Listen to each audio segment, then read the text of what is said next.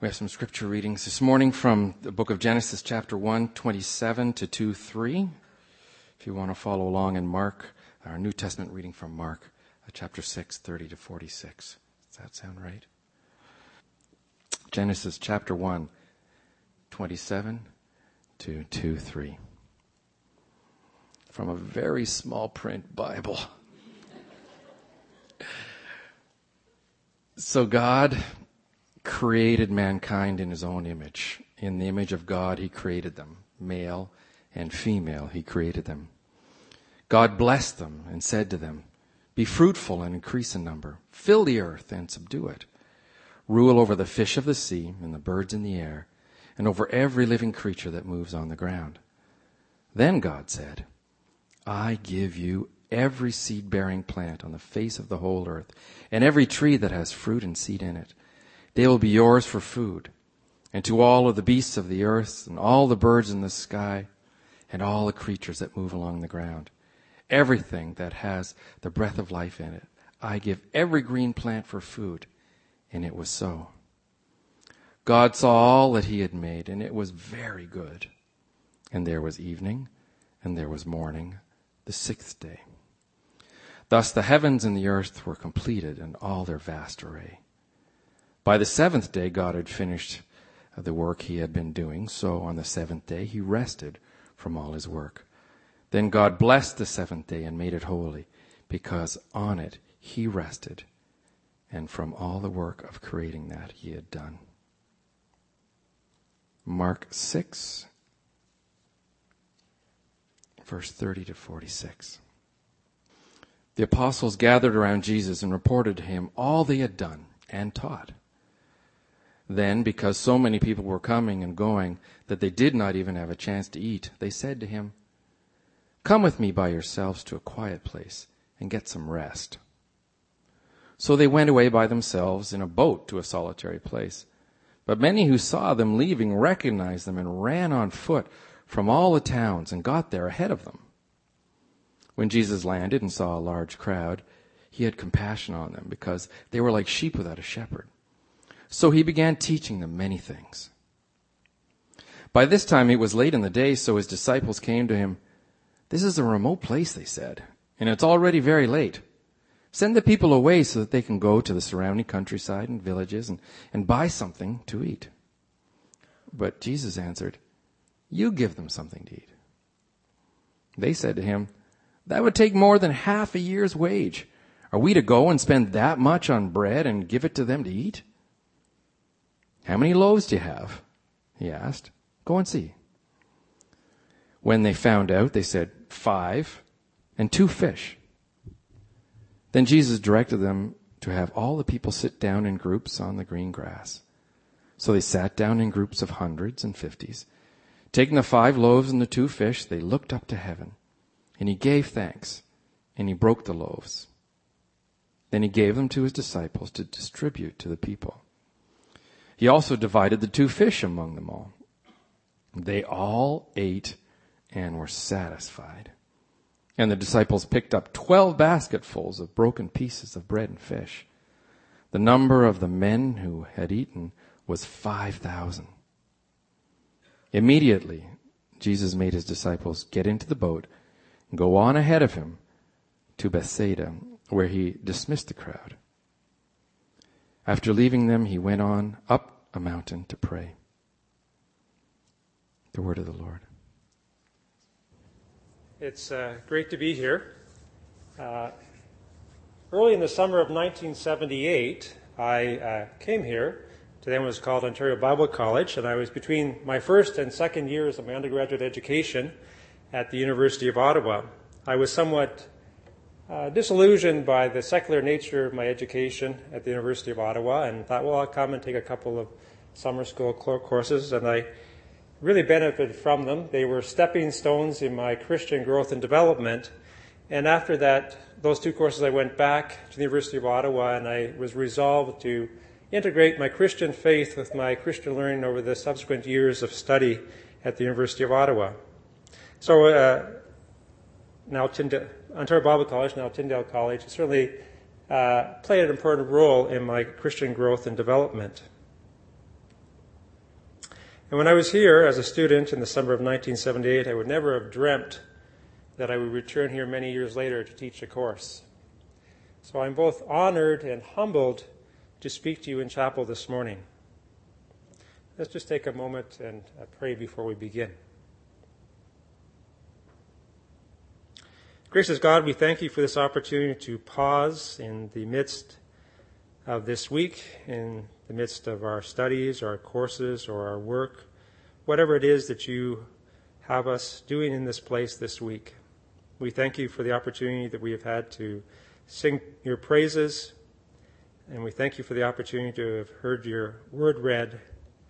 I pray now that you would speak to us through your Holy Spirit and through your word in the next few moments. In Jesus' name, amen. Perhaps appropriate for the beginning of summer, I would like today to focus on the theme of rest. And I'm going to begin by reading a poem by Michael Quoist. I went out, Lord. People were coming out. They were coming and going, walking and running. Everything was rushing cars, lorries, the street, the whole town. People were rushing not to waste time. They were rushing after time, to catch up with time, to gain time. And so everyone runs after time, Lord. They pass through life running, hurried, jostled, overburdened, frantic, and they never get there. They haven't time. In spite of all their efforts, they're still short of time, of a great deal of time. Lord, you must have made a mistake in your calculations. There is a big mistake somewhere. The hours are too short. The days are too short. Our lives are too short. Has God made a mistake in his calculations?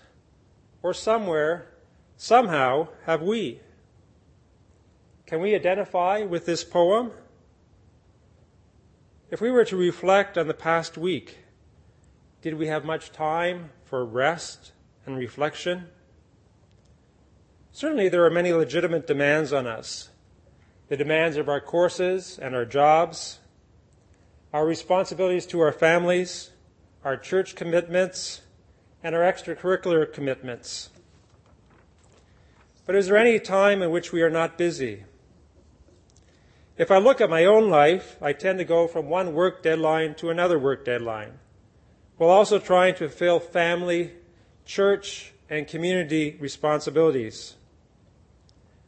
There are times when I long for a slower pace of life, when I really can live.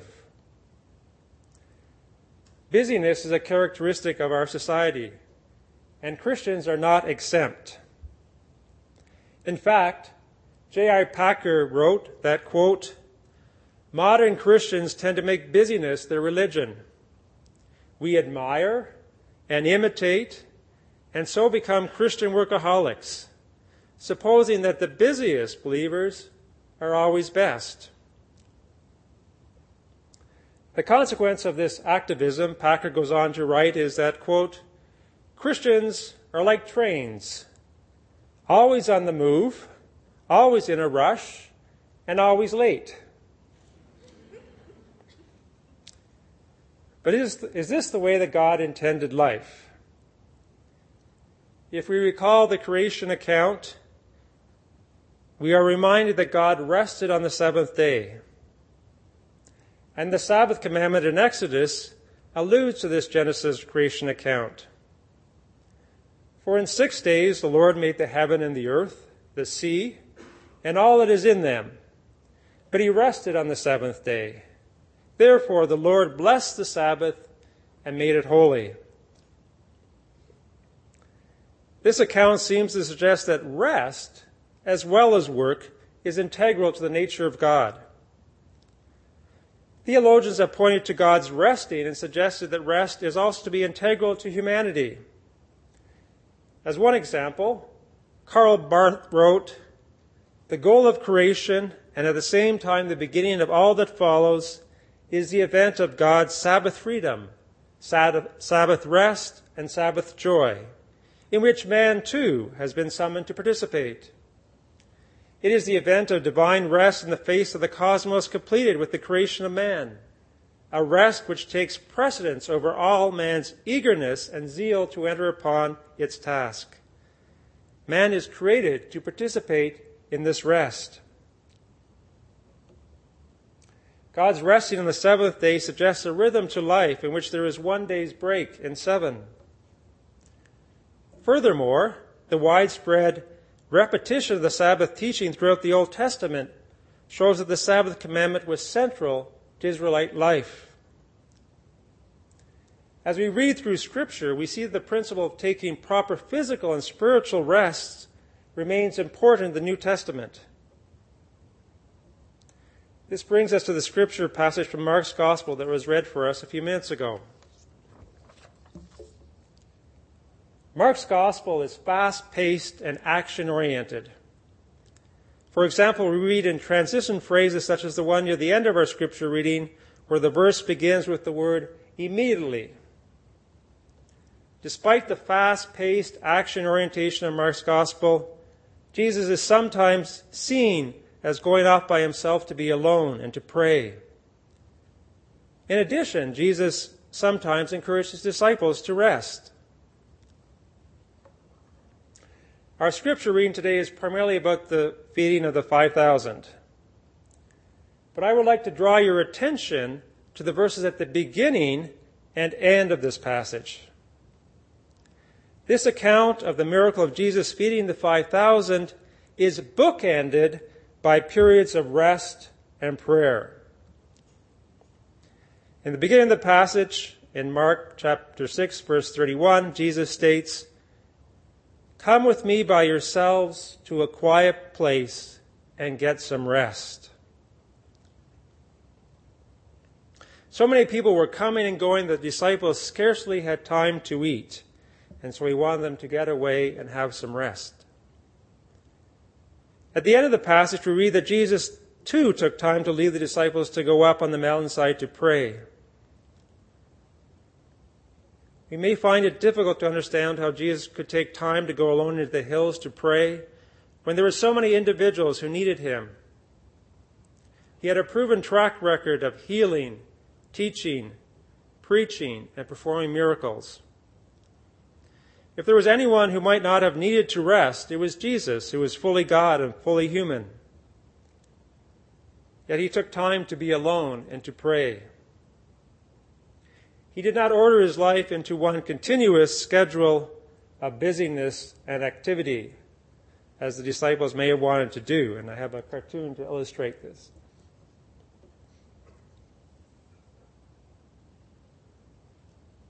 Everyone read that at the back?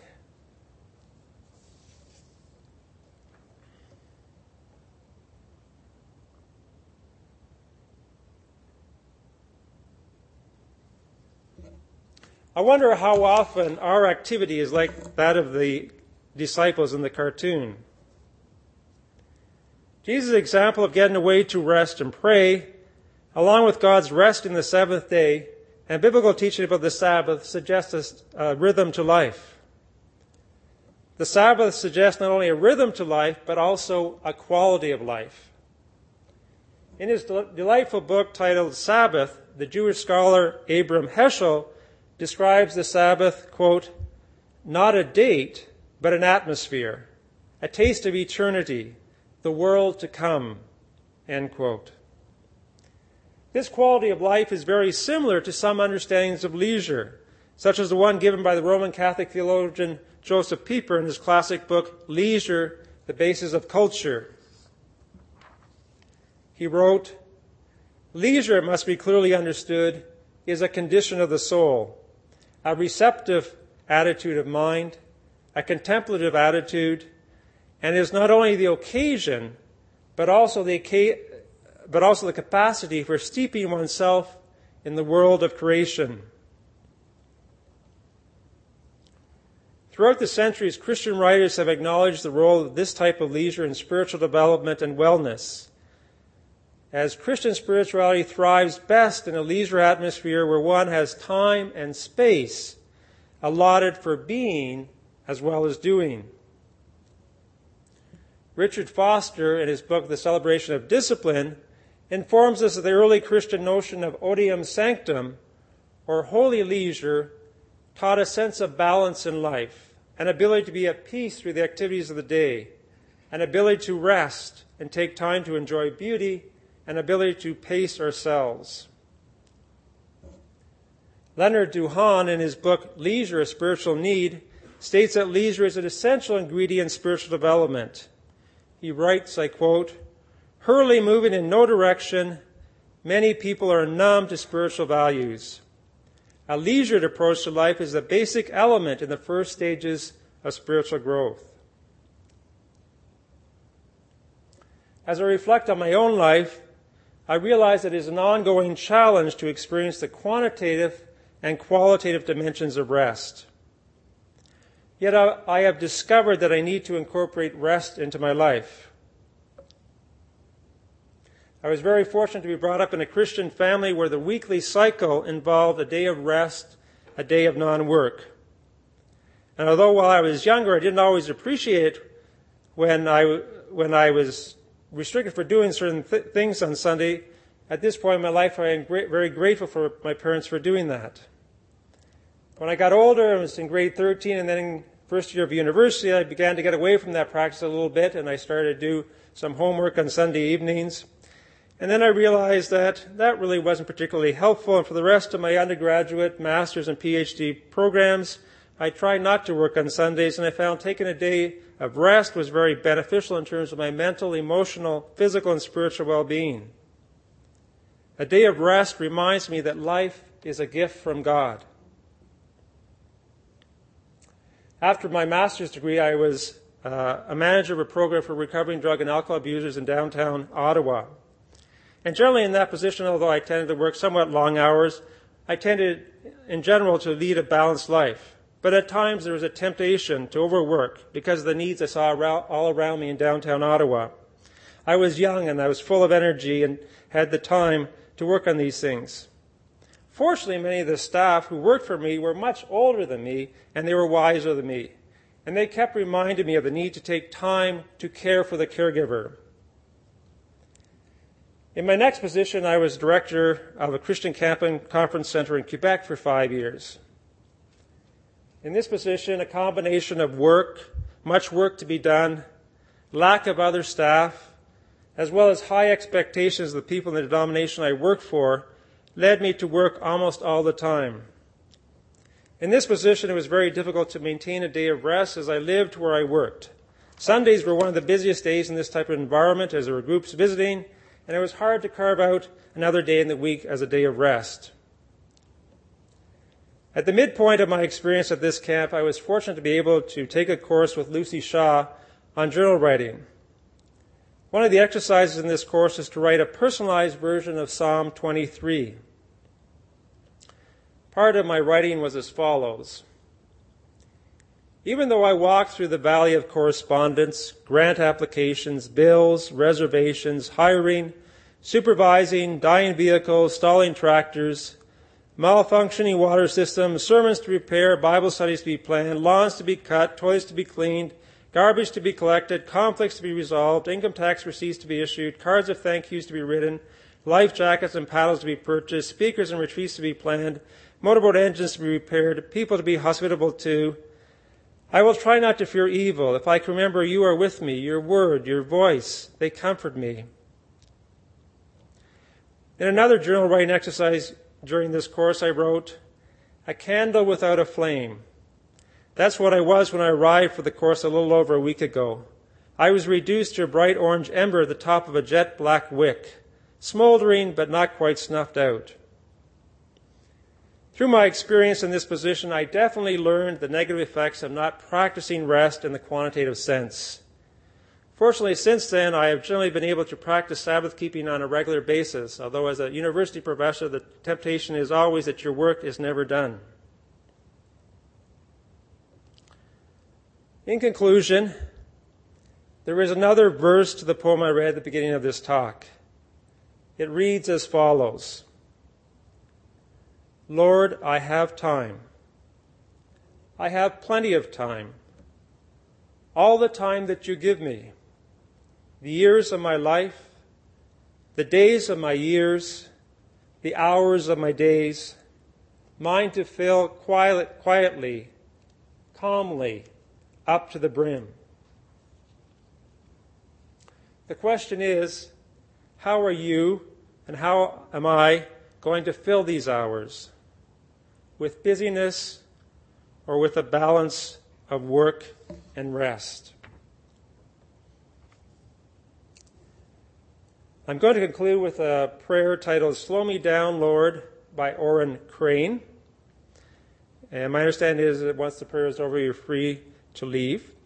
Before I begin the prayer, the prayer actually uh, be, uh, ends with an image of a tree that has grown great and strong. And this week I'm staying on the fourth floor of the residence. And uh, we've, I've been on sabbatical this year, so we've been traveling across Canada, and we've been camping for most of the last few weeks.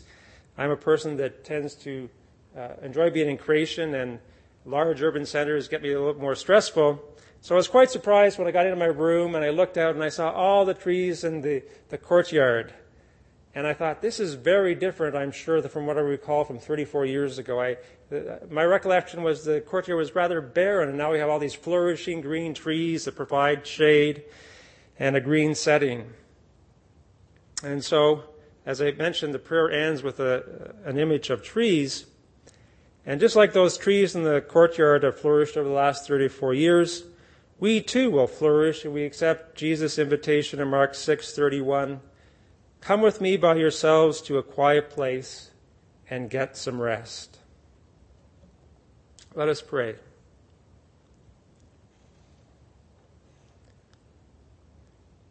Slow me down, Lord. Ease the pounding of my heart by the quieting of my mind. Steady my hurried pace with a vision of the eternal reach of time. Give me, amid the confusion of the day, the calmness of the everlasting hills. Break the tensions of my nerves and muscles with the soothing music of the singing streams that live in my memory. Teach me the art of taking minute vacations, of slowing down to look at a flower, to chat with a friend, to pat a dog, to smile at a child, to read a few lines from a good book. Slow me down, Lord, and inspire me to send my roots deep into the soil of life's enduring values, that I may grow towards your destiny. Remind me each day that the race is not always to the swift, that there is more to life than increasing its speed. Let me look upward to the towering oak and knew that it grew great and strong because it grew slowly and well. Amen. Go in peace.